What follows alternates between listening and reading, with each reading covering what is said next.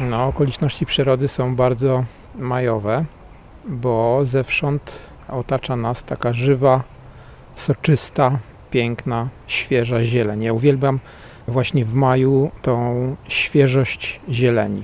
Nie mogę się napatrzeć, nie mogę oczu oderwać od drzew. Jest pięknie, jest typowo majowo. Pamiętam z Facebooka, że maj to twój ulubiony miesiąc. To prawda, maj jest moim ulubionym miesiącem. Zielony to jest kolor e, nadziei, kolor życia, radości. Maj to jest, krótko mówiąc, maj.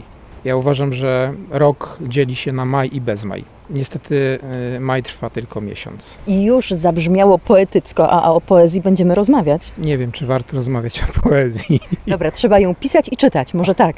A ty piszesz. Czasami zdarza mi się pisać. Miewam taką potrzebę. Z pewnością e, zacząłem pisać dla kobiet. Jeszcze chyba w czasach tak zwanych czatów internetowych. Jak poznawałem jakieś dziewczyny, no to to zdarzało mi się coś tam dla którejś pisać.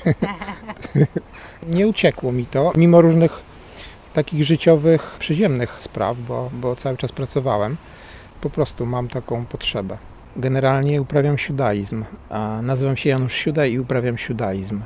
Kiedyś kolega zapytał mnie: Johnny, a właściwie co ty teraz robisz? No ja, ja mówię to, to i to. Aha, no to uprawiasz siudaizm. No i tak zostało i to mi się spodobało. Ja nie wiem, czy ja mam swój styl. Miewam takie natręctwa na przykład, ponieważ w pewnym momencie uświadomiłem sobie, że jestem człowiekiem bez czegoś tam. Ja akurat urodziłem się bez rąk, a właściwie ze szczątkowymi kończynami górnymi i przyczepił się do mnie przedrostek bez. I, i, I napisałem sporo e, tekstów z tym przedrostkiem. No między innymi stąd się wziął Bezmaj. W wierszach jesteś bardzo spostrzegawczy, błyskotliwy, żartobliwy. Lubisz bawić się słowem właśnie. Tak bywa. Chyba nudzą mnie długie formy, no a w krótkich formach trzeba jakoś tak skondensować myśli na, na maksa, maksymalnie. Próbuję to robić. Czy mi się udaje? Nie wiem. Czasami lubię się pośmiać. Czasami nie, natomiast być może takie wrażenie odniosłaś dlatego, że publikuję najczęściej jakieś takie zabawne kawałki, ale mam też różne inne bezy. Lada dzień ukażą się twoje aż dwie książki, dwa zbiory wierszy. Tak, pracuję nad tym. Miały ukazać się w maju, ale niestety mi to nie wyszło. Będą w bezmaju. Będą w bezmaju, ale mam nadzieję, że czerwiec nadrobi aurą za maj i, i, i w czerwcu będziemy mieli piękny maj. Przygotowywuję dwie książki, dwie książki poetyckie. Jedna to będzie zbiór wierszy różnych, o różnej tematyce. Książka nosi tytuł Proszę nie karmić poetów suchym chlebem dla konia. Wbrew pozorom, bo tytuł może wydawać się zabawny, bo też nawiązuje do, do, do zabawnej sceny kultowego filmu, natomiast teksty niekoniecznie będą zabawne. A druga książka nosi tytuł sześćdziesiąt dziewięć zmysłowych muśnięć i będą to erotyki poetyckie, tudzież jakieś utwory o relacjach damsko-męskich. Ja trochę chcę też tą książką zabrać głos w dyskusji, która pojawia się coraz częściej publicznie, na temat seksualności osób z niepełnosprawnością. Wymyśliłem sobie, że w taki sposób się wypowiem. Te wiersze, te, te teksty, te siudaizmy będą odzwierciedleniem jakichś moich e, przeżyć, relacji, uniesień, wzlotów, upadków e, i tak dalej. Katastrof. To taka tematyka, o której właściwie się nie mówi. Zgadza się. To znaczy ostatnio przynajmniej środowiska osób z niepełnosprawnościami starają się o tym mówić głośno, ale ogólnie tak. W ogóle temat seksualności u nas w Polsce to jest, to jest temat tabu, a już o seksualności osób z niepełnosprawnościami no nie ma tego tematu. Osoby z niepełnosprawnościami nie mają potrzeb w tym zakresie. Taki jest, taki jest e, stereotyp. Jesteśmy ludźmi i w zasadzie można rzec, że wszyscy w jakiś sposób potrzebujemy być kochani, potrzebujemy kochać. I tutaj ważne są zarówno te kwestie emocjonalne, no ale też nie da się przemilczeć tego, że też wszyscy mamy jakieś tam potrzeby fizyczne związane z seksualnością. To, że ktoś ma, nie wiem, czterokończynowe porażenie mózgowe, nie znaczy, że nie potrzebuje kochać, nie potrzebuje być kochanym, albo nie znaczy, że nie potrzebuje być dotykanym, całowanym, albo też nie, nie potrzebuje tego dawać. Potrzebuje. Nie boisz się podejmować takiego tematu i to w wierszach i wyjść z tym do ludzi? Hmm. Nie, akurat. No tutaj w zasadzie nie, nie bardzo jest, jest się czego bać. Po pierwsze, poezji nikt nie czyta, e, więc to trafi do stosunkowo niewielkiej grupy ludzi. E, oczywiście mam nadzieję, że, że trafi do jak największej grupy ludzi, bo akurat o ile wydawnictwa takie papierowe, książkowe, no rzeczywiście nie cieszą się dużym zainteresowaniem, o, o tyle na przykład na, na Facebooku można dotrzeć już do wielu tysięcy ludzi. Mi się zdarzało, że niektóre moje teksty, na przykład wiersz Mama miał zasięg ponad stu tysięcy odbiorców na Facebooku, także na Facebooku można dotrzeć.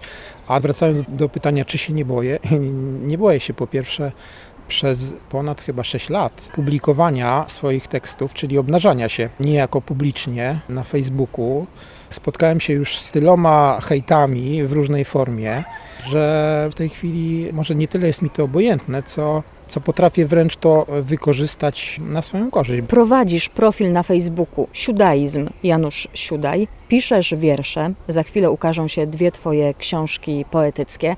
Ja pamiętam cię też choćby z warsztatów z improwizacji teatralnej, z warsztatów dziennikarskich w Radiu Lublin. A czym zajmujesz się na co dzień? W tej chwili właściwie uprawiam siudaizm. Od tego wychodzę, założyłem wydawnictwo.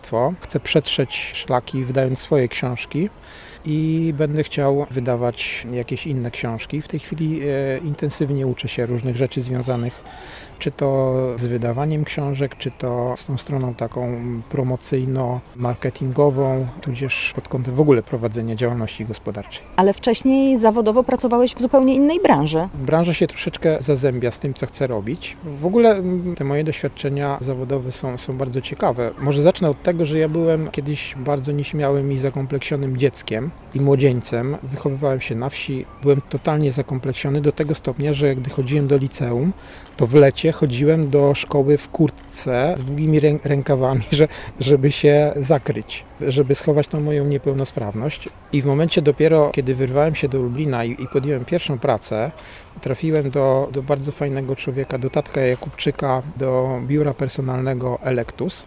On zajmował się komercyjnie szukaniem i dobieraniem ludzi do pracy, na różne stanowiska pracy. Ja tam początkowo zajmowałem się biurem, ale, ale stopniowo też przejmowałem tematy analizowania C V, przeprowadzania rozmów kwalifikacyjnych. Ja w ogóle w tej robocie otworzyłem oczy, no bo wychowywałem się na wsi, w prostej rodzinie, i gdy na przykład przychodzili do nas ludzie, którzy mieli świetną pracę, fajne zarobki, i oni mówili, że muszą zmienić pracę, bo, bo przestali się rozwijać, to ja sobie myślałem, hello, co z tobą jest nie tak, człowieku? Mnóstwo ludzi marzy o tym, co ty robisz. I ja tam w ogóle otworzyłem oczy i też bardzo się rozwinąłem tak w kontaktach z ludźmi. No i nauczyłem się dobierać ludzi do pracy, co z kolei pomogło mi w późniejszych moich pracach. Trafiłem do drukarni i przez wiele lat zajmowałem się zarządzaniem jakością. Z tego jestem dumny. Ja w zasadzie przez cały okres zatrudnienia nikogo nie zwolniłem. No na tyle dobrze potrafiłem sobie dobierać ludzi, żeby ich nie zwalniać. Co prawda nie pracowałem w drukarni książek, lecz opakowań i etykiet, no ale jakby poznałem dobrze proces produkcji poligraficznej, co w tej chwili mi pomaga w tych moich działaniach wydawniczych. Ale odszedłeś z pracy? Tak, odszedłem z pracy, bo popadłem w pracoholizm. Ja w pewnym momencie swojego życia potrzebowałem udowodnić sobie i światu, chociaż pewnie świat się tym nie przejmował, że mogę. Bardzo dużo pracowałem. I w pewnym momencie zdałem sobie sprawę z tego, że no nie tędy droga, że, że nie chcę spędzić reszty życia na zachrzenianiu, na przykład po kilkanaście godzin dziennie, bo czasami były takie potrzeby. I zacząłeś szukać dla siebie innego miejsca? Krótko mówiąc, zacząłem jeździć na rolkach. Przez wiele lat pracy różne takie tematy, które mnie interesowały, spychałem. Albo nie było czasu, albo sobie jakoś tam tłumaczyłem, że nie ma czasu tak naprawdę. I w pewnym momencie doszedłem do wniosku, że szkoda życia na to, żeby go przepracować i, i, i nie spełnić swoich marzeń y, jakichś tam. I na przykład jedną z pierwszych rzeczy, którą zrobiłem po odejściu z pracy, to było rzeczywiście, nauczyłem się jeździć na rolkach. A to było spychane też między innymi dlatego, że wszyscy mi wokół mówili, co ty głupi jesteś, nie masz rąk i na rolkach chcesz jeździć, jak się przewrócisz, to się zabijesz. No więc nie jeździłem, ale, ale w końcu chciałem to zrobić. Nie bacząc na, na skutki, diabeł okazał się nie taki straszny, da się. Janusz, czy na co dzień przeszkadza ci twoja niepełnosprawność? Nie, generalnie ja się wychowałem w środowisku osób tak zwanych sprawnych. Moi rodzice, ja mam troje rodzeństwa, są wszyscy sprawni i ja byłem od dziecka traktowany, że tak powiem, normalnie. To jest w ogóle, podoba mi się to słowo i ja w ogóle nie miałem świadomości przez wiele lat, że ja jestem w jakiś sposób niepełnosprawny. Ja nie mam przekonania, że jestem osobą z niepełnosprawnością, tak na co dzień. Natomiast no, oczywiście to nie jest tak, że, że nie ma momentów, w których okazuje się mniej lub bardziej boleśnie, że jednak jestem osobą z niepełnosprawnością, bo na przykład to poczucie, że jestem normalny, trochę mnie wpędza w pułapkę tego, że czasami z pewnymi sprawami się nie wyrabiam, bo wydaje mi się, że zdążę, a jednak jestem manualnie ograniczony. No i okazuje się finalnie czasami, że, że jednak nie zdążyłem. Czasami bywają takie sytuacje, kiedy, chociaż chciałem powiedzieć, że jestem bezradny, ale tak się teraz zastanawiam. No to są sytuacje, kiedy nie mam na przykład jakiegoś sprzętu do samoobsługi. No to takie sytuacje mogą być, kiedy czuję się bezradny, natomiast, natomiast nauczyłem się też planować w zasadzie każde wyjście, każdy wyjazd. Ja muszę sobie zaplanować, łącznie z tym, że na przykład gdy wyjeżdżam do hotelu czy gdziekolwiek, staram się najpierw rozpoznać, jak wygląda pokój, jak wyglądają drzwi, jakie są klamki w drzwiach, bo ja czasami po prostu wykorzystuję klamki do ubierania się, żeby sobie przytrzymać jakąś tam bluzkę czy spodnie. Klamki są w moim życiu istotne. Mówię nie angielskim klamkom. Jak zakładasz skarpetki? Skarpetki to akurat jest najprostsza sprawa, bo zakładam je stopami.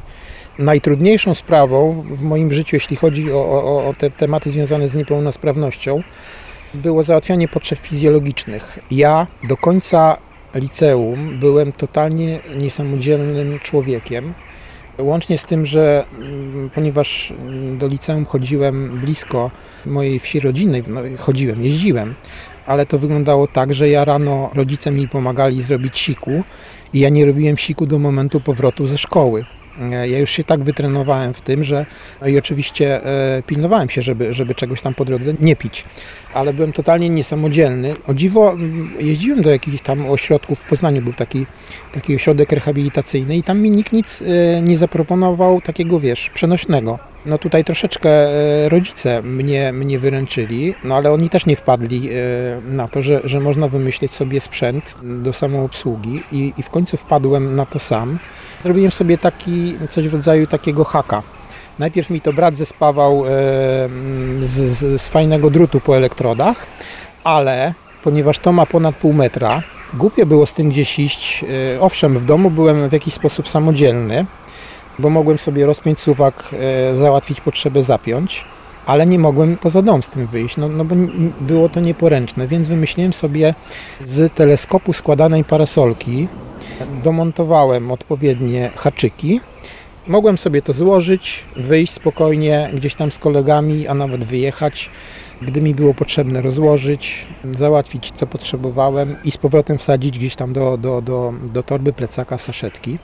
I powiem szczerze, że było kilka mo- momentów takich przełomowych w moim życiu i ten sprzęt do samoobsługi to była taka moja rakieta w kosmos, absolutnie. Ja wtedy dopiero zorientowałem się, że, że w zasadzie to mogę być samodzielny. Drugim takim sprzęcikiem, ten, to z kolei już dostałem, był taki sprzęcik do rozpinania guzika u spodni, bo akurat u koszul, u koszulek sobie sam e, jestem w stanie e, rozpiąć. No i to są w zasadzie dwa moje takie podstawowe sprzęty, dzięki którym ja, ja jestem samodzielny. Dziękuję ci, że o tym mówisz, bo i dla mnie, i myślę, że dla wielu słuchaczy to jest wyjaśnienie takich kwestii podstawowych. Ale ja takich pytań mam więcej. Jeśli cię to nie denerwuje, że je zadam... Proszę, nie, nie ma problemu. Jak odbierasz telefon? Telefon odbieram, wymyśliłem takie określenie niby rączka. Więc telefon odbieram bezproblemowo akurat y, tą moją ręką, trójpalczastą. Jak prowadzisz auto? A to jest kolejna ciekawostka. Ja przez długie lata nie sądziłem, że będę mógł prowadzić auto. Sprowadziłem z Niemiec używane, używane dostosowane auto do sterowania nogą, czyli steruję lewą nogą. Od kolumny kierowniczej poprowadzona, poprowadzone jest do przekładni, jest łańcuch poprowadzony, jest przekładnia. Lewą nogę mam umieszczoną w takim pedale i kręcę sobie na zasadzie kręcenia pedałem od roweru. To się nazywa system Franz. Niemcy to wymyślili. Bardzo, bardzo prosty i skuteczny, bezpieczny system do jazdy beztrzymankowej. I ja w zasadzie do tej pory takim autem jeździłem. Ale e, tym bardziej, że ja jestem dosyć e, nieźle wysportowany mimo mojego średniego wieku, bo też uprawiam e, taekwondo, para taekwondo, więc tymi nogami macham, mam je rozciągnięte i od jakiegoś czasu jeżdżę też autem nieprzerobionym ze stopą na kierownicy. Ciebie to mimo wszystko nie drażni, nie denerwuje, że przez całe życie gdzieś jednak ktoś zwraca uwagę na niepełnosprawność, ktoś tak jak ja teraz, o nią cię teraz dopytuje, że ciągle ten temat się pojawia? Nie, kiedyś jak byłem dzieciakiem albo gdy byłem młodzieńcem, nie potrafiłem e, sobie z tym radzić, no to był to jakiś problem, tak jak mówiłem. Chowałem się w lecie pod kurtką, trzydzieści stopni, a ja sobie specjalne jakieś takie lekkie kurtki kupowałem.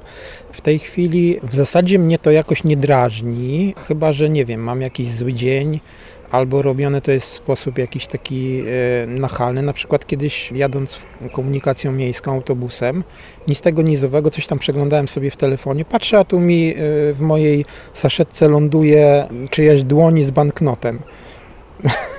I jakaś pani się ulitowała nade mną i zamiast księdzu mi, mi dała dziesięć złotych. No i, i, i takie, takie sytuacje mnie irytują. E, raz, że nauczyłem się z tym żyć, a dwa...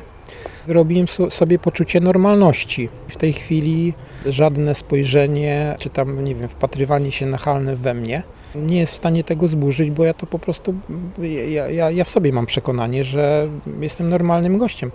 A jak patrzą na mnie jakieś fajne kobiety, to tym bardziej fajnie.